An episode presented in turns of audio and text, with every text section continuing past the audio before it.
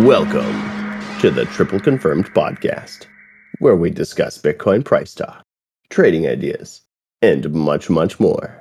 I am your host, The Baked Potato, a five-year crypto analyst and crypto YouTuber. Today's date is November 18th, and this is episode 126. Today I am joined by my good friend Jay and Pio. Welcome, guys. Hey, what's up, buddy? Appreciate you having me. So we really don't have a whole ton of stuff to talk about today. Obviously, the prices of things have been just continuously consolidating for the last week and a half. Everything after the FTX dump day has been just essentially at a stalemate in price action. You know, people are continuously unsure about what's going to happen next. What's going to come next is, you know, is the interest rate going to continue to peak and or continue to rise? And it's just something that we're going to try and debate today and talk about and see what's going to happen in the future. So as always, we're going to start by looking up at our charts, starting up here on our weekly. We don't have a ton of stuff to talk about since we really haven't changed anything since Wednesday. Still looking at a potential red dot closing as of Sunday for ETH. Bitcoin has already closed and confirmed said red dot.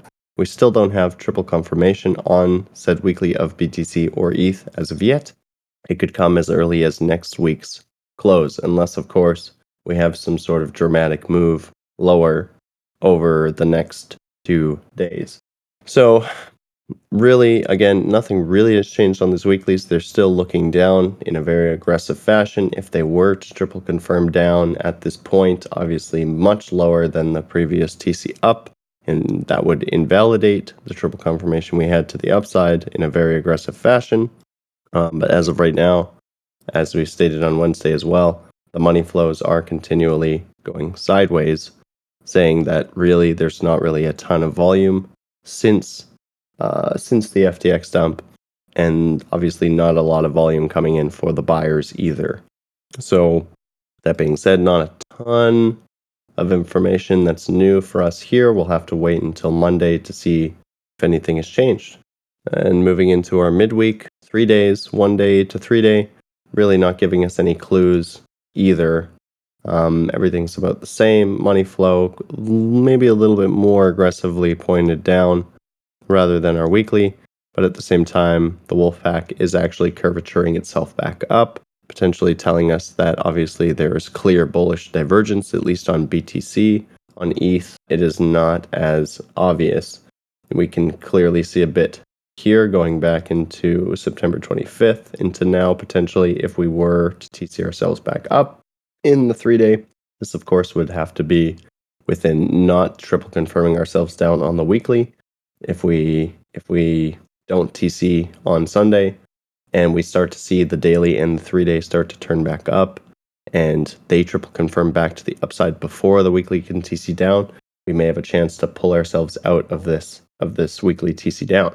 So just some food for thought. Again, nothing too much to look at here. Moving down into our dailies, pretty much just a bit of a better idea of what's going on in there, showing up a little bit more. Really, I mean, we're starting to pinch off. We potentially could see another green dot on ETH, but the money flow is just dipping back into the red. Bitcoin money flow continuing to dive into the red as well, but we do have a confirmed green dot. Really, again, just signs of consolidation. There's not any clear sign that we're turning around. There's not any clear sign that we're just going to fall off a cliff. It is just going to sit here until something in the back end happens.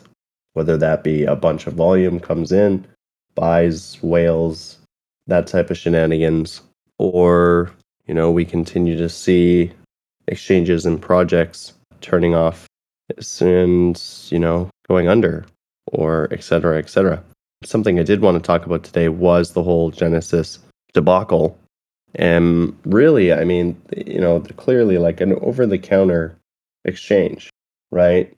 They wouldn't be having issues right now if so many people had not gone and done bank runs to these projects. Like, I don't believe that Genesis would have had any issues at all if people had not reacted the way that they did.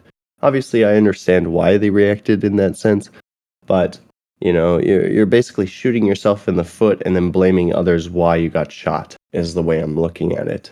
So I don't know if that's going to be a permanent thing. I honestly think that they've just halted withdrawals for now until things stabilize themselves out and people feel a little bit more certain about cryptocurrencies and Bitcoin in general again, which could, you know, it could take a couple weeks, it could take a couple months, it could take longer.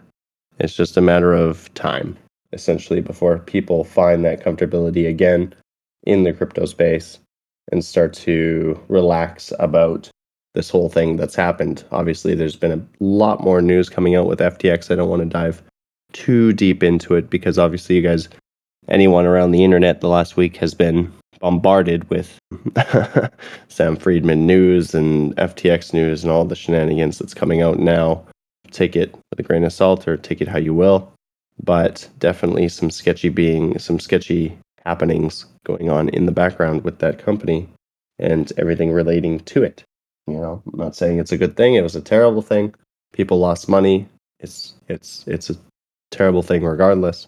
But I think that we've seen worse types of issues come out in the space. I think we can absolutely work ourselves through this. And by this time next year, no one will even remember what occurred here if everything continues to work itself out. Okay, so going into a bit more of the shorter midterm and the short terms, 6 hours obviously still TC down, 8 hours still TC down. Yep. No, actually, no. There is some muck amidst because Bitcoin is still actually TC'd up, ETH is still TC'd down. Again, just every time frame right now, complete uncertainty. We continue to flip. We're actually TC'd up on both our 4 hours, bouncing along the 618 level, continuing to range within our market structure, and nothing's really changed in the last couple days. Unfortunate for us, because can't really get a good idea of what's going to happen here. Nothing's changed with our positions that we're in. Starting entries as wise. If you're still in shorts, you probably still should be in shorts. As far as daily goes, still being TC'd down, and I'd be waiting for some sort of actual reaction and answer to what's going to happen here in this consolidation. But really, I mean, we're not getting any good, clear signs in the short terms and the midterms of what's going to happen here. There's definitely possibility for short-term hourly to 4-hour bullish divergence in the shorter term if we can push above the $17,000 region. For ETH, that's about $1,260.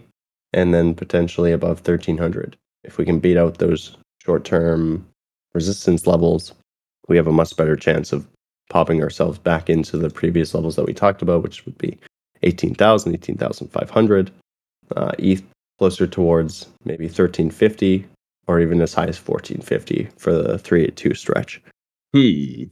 Yes. Jay, would you like to interject, my friend? Do you have anything you want to add? Any information? I know you're probably a little bit leaning more to the bearish side. Surprise. Me, bearish? Just a couple things I really want to point out that I've been paying attention to. And I've been doing not really a lot of back testing, but just comparisons.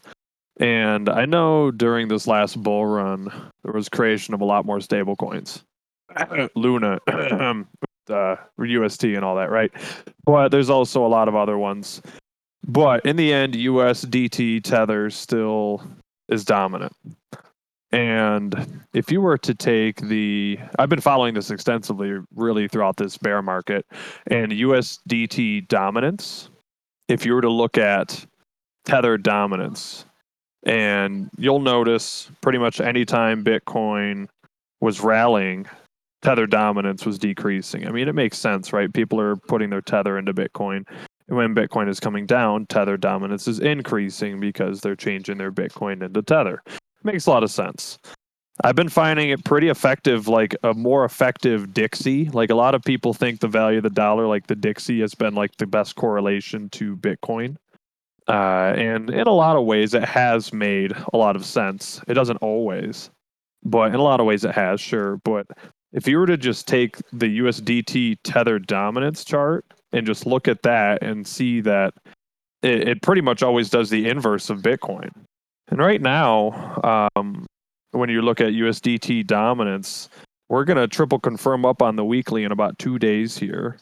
And we just confirmed another higher low as well.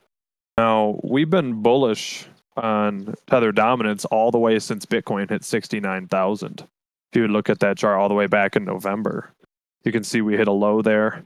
And since then, we've just been bullish. Now, what I'm kind of wondering here is, when is this bullish trend of Tether dominance going to end? I know there's a lot of other stablecoins out there. That's why I mentioned it. Like USDC is a big one now, you know. But it's still, the chart still is working. It still makes a lot of sense. There's still a lot of correlation here. So that's giving me that bias, and that's been kind of like, I don't know if you can call it a secret. I know a lot of people don't really look at the chart, USDT dominance, but I have been for quite a while. And it's been giving me this bearish bias pretty much this whole time, you know, besides obvious Bitcoin price action to the downside. So just a couple things, really. Just, you know, the fact that we are going to triple confirm up on the weekly on USDT dominance, just like Bitcoin the other way around, right? The monthly is looking to triple confirm up. There's quite a few things going on with it that is giving me, you know, thoughts that we could be, you know, continuing up here. And we're retesting previous highs. We just did at, like, was it 9.37%? We did that back in June when we fell down to 17,500. Well, we just hit that exact same point again on this most recent low, which is pretty interesting to me. And I'm kind of wondering if we're going to break over that or not. If we do, all that's telling me is more than likely Bitcoin is coming down further, as well as altcoins and everything. But looking at that chart there, what are your thoughts, Potato? What do you think about this? Do you think it's looking toppy, or do you think it has more fuel for the fire?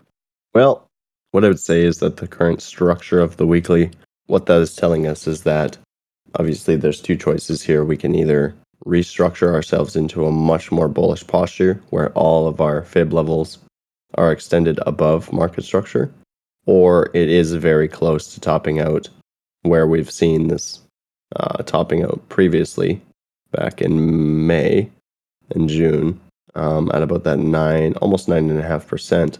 I mean, you're definitely right saying, like, we've triple confirmed. This is the first, last week's close was the first weekly close above the previous high. So we do have higher high weekly candle closings. This will be week number 2.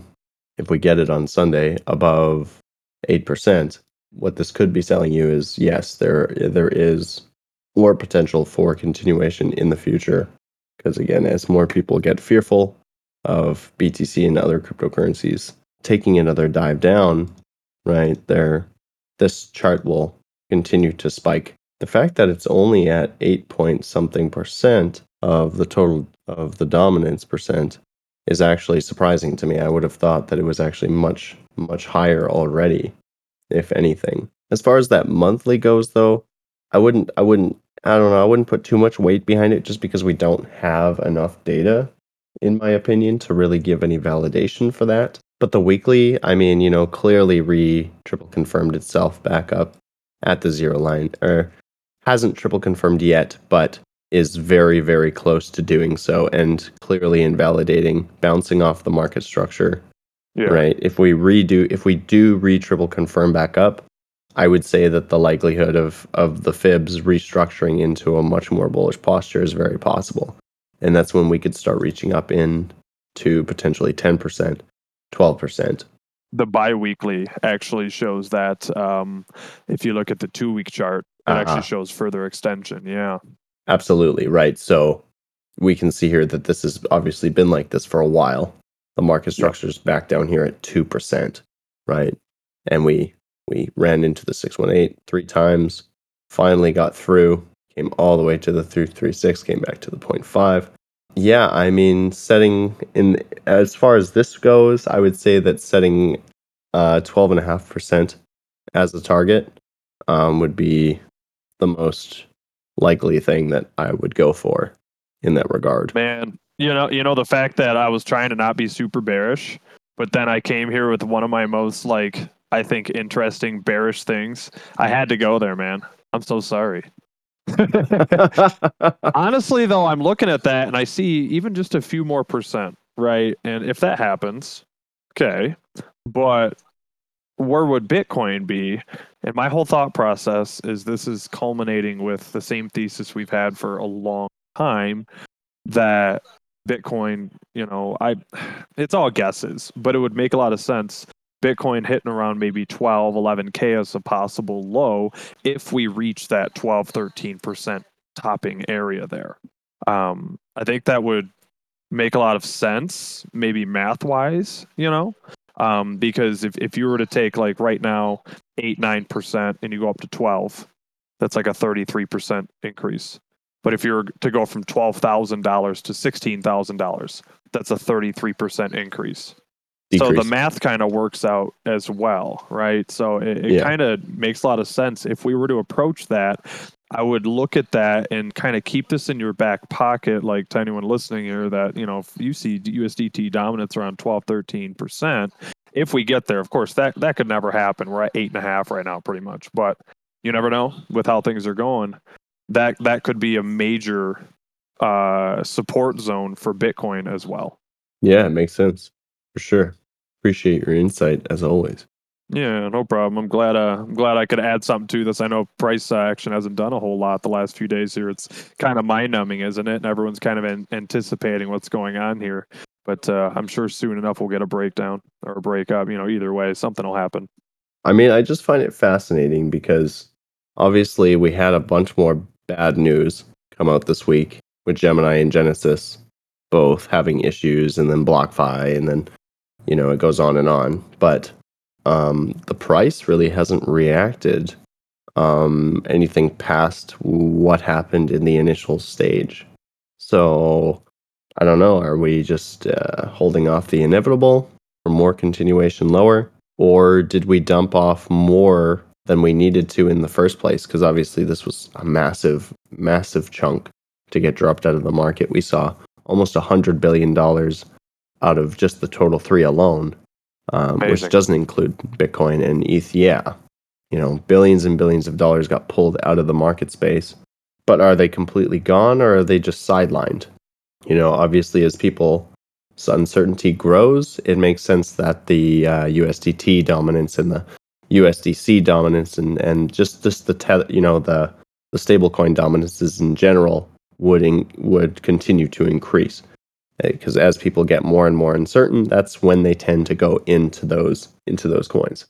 I just want to read what Jonas is saying quick. He's saying, my 2 cents, we chill longer, stay in the same range for a while, get a breakdown to lower tens, do a big pump to around 40K, and then go back to the 20s, chill for a few months, and then the next bull market starts. It's very possible, right? We always tend to start these bull runs off with a massive spike, massive capitulation, and just like the most random and spontaneous moves come first, right? So, I mean, it's very possible that we do have some extravagant dump down. We touch into the 10,000s, 12,000s, anything really in that range. It could be as low as 8K, in my opinion, as far as wicks go, but definitely like that would more than likely build us up for a moonshot. And 40K, as we know, is a very critical key level for us going forward into the future, both 30 and 40. Honestly, I'm not sure which one takes more precedence at the moment, but we'll have to revisit those regions again to see for sure. 40K being the more major level resistance, trend resistance going forward, where 30K is more of a key level resistance, in my opinion. Yeah, 10 does make sense for a shock dump, doesn't it, Soup? Right? Interesting points, guys. And again, you know, we're not giving financial advice here, my friends. These are just our ideas, our hypothesis, and, you know, take everything with your own knowledge into account. We're not telling you it's going to happen tomorrow. We're not telling you that it's going to happen for sure. These are just, you know, these are critical key levels that we've seen many times touched in the past, right? 10K, 9 to 10K has always been kind of a meme number for Bitcoin, whether it was in the past when we were coming up to it, whether it was in the past where we were, you know, bouncing from it again. Once we were above 10, we came back to 10, and it goes on and on. And on maybe we just go back to 6K for like the next, 6 months and just do the same thing as 2018 again. Huh? Just get nice and bored. Please, no. I don't want it either. For the memes, I had to say it. I've lived through that twice already in my life. I'd rather not. Yeah, I don't want us to go there either. Oh no. But on a different note, I'd like to grab Pio and pull him into the conversation. I know he's been taking a deep dive and a look at prices of oil in the last couple days, nat gas, and a couple other things just going on maybe with the UK economy. So, Pio, maybe if you want to jump in here and talk for a couple minutes about what you've been seeing and what you think potentially could be happening just with everything going on. Yeah, thanks for that, Ron. I think things just seem super correlated right now, i.e. markets have to pick a direction, and everything's very much in the middle, as I see it. And looking at energy, which has been a key driver of inflation, both sides of the Atlantic. It's quite interesting looking at North American natural gas, where it looks for me that it could be heading towards a bearish converging wave down. European natural gas, it's hit the bottom of a range. It's got a couple of divergences, but it's massively down on where the market priced it. And as we were discussing before the session started, something that is a common denominator across the globe, which would be crude oil. That's in a super interesting position on the medium to high term, high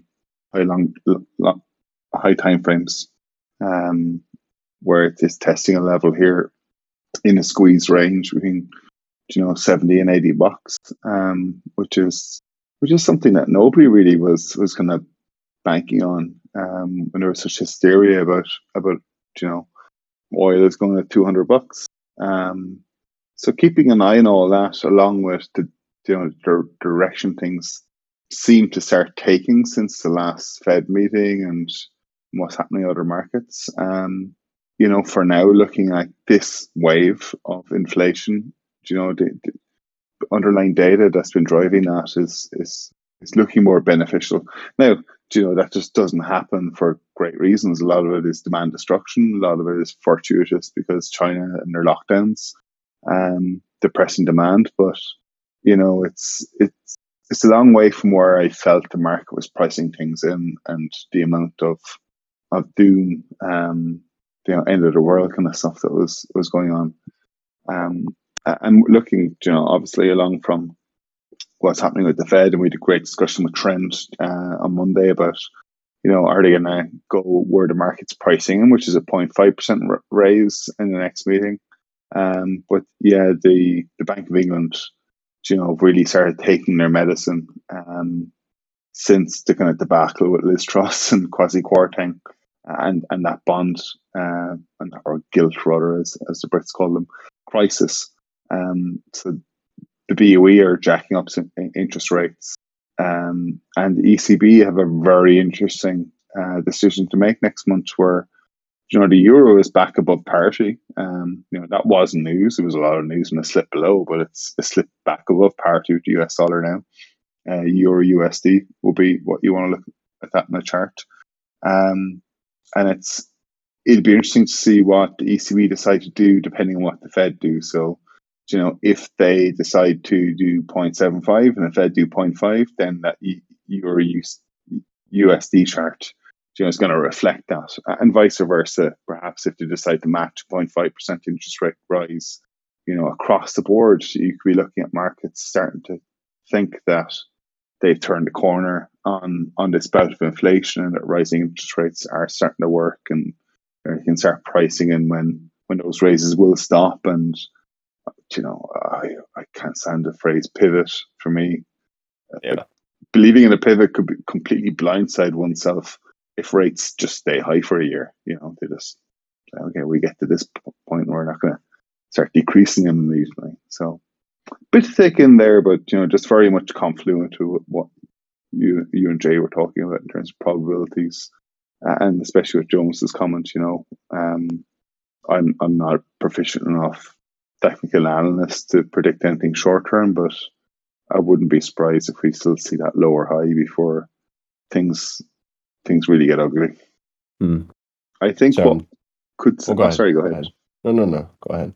It's a bit of a broader topic, and it's what's kind of underlying what I feel is going to happen is that, you know, I think we'll still see lower highs across markets before we see the proper lows being in. And I really feel that property is going to unwind that, you know.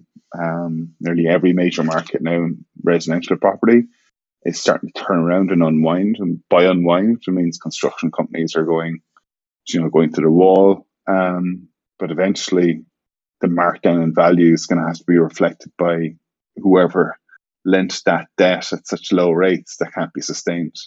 So, you know, there's a bubble to be burst in residential for sure. And it's like, it makes crypto look so insignificant. You know, you're talking multiple trillions dollar market cap, you know, just in New Zealand, Australia, UK, Ireland, Canada, USA, you know. It's just unfathomably large, but particularly in the commercial side. So there's like a fundamental change happening with commercial property, i.e. offices. And man, like, people have just funded massive campuses for the likes of Facebook and TikTok and Twitter and all this at the very, very top of the value market, from a value perspective, at the lowest possible, you know, interest rates to incur and lend and borrow that debt. And all of a sudden, nobody wants those offices, and there's absolutely no volume of demand that will occupy them in the next 5 years. And that's going to be a massive bang. And I think the repercussions could certainly be big enough because of the size of those market caps to have another kind of black swan type event when eventually those are revalued. Yeah, because I mean, you know, because every time in history so far, there's always been a group of companies, individuals that come in and swoop up, you know, as much of that property and ownership as possible. But when are they going to feel comfortable, right? At what they feel is the bottom of the market. We really haven't seen those markets turn over yet, right? The housing market has not gone through a collapse since 2008. And barely.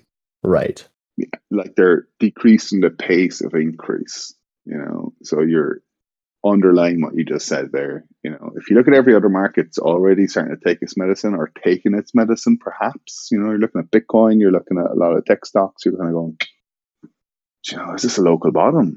But property? That's what I'm saying. Like, the thing that grew the biggest, the fastest, and the most unsustainably. Yeah. Well, and that's what a lot of the economies are based off of too, is that, like, they pumped so much money into the housing market, you know. It's a recipe for disaster for sure. But is it one that the governments are willing to just lay down and let die? You know, we'll have to see. We'll have to see. I think locally, you know, you'll have that distortion effect. So in Ireland, they're certainly trying to prop up the market. And they might be able to do so because our tax revenues are just quite good right now. Mm-hmm. And that's just due to a tax bonanza on tech companies. Like, you know, it's a sugar high. But if you look at Australia, banks have stepped in to buy apartment blocks already, you know. And it's not massive news because they didn't go through the housing crash back in the GFC. So they don't, you know, their antennas aren't twitching, you know, this kind of stuff. So it will be a local decision in some economies, you know, that the governments might be able to prop it up or save them, because this is the kind of the meat and bones that pension funds tend to invest in. But I think my thesis, until I start kind of prove myself wrong, get proved wrong, is that of all of the Ponzi's, you know, that they got hyperinflated, I don't think there's enough liquidity to push to keep prices at their current level and not like fall back at least 40%.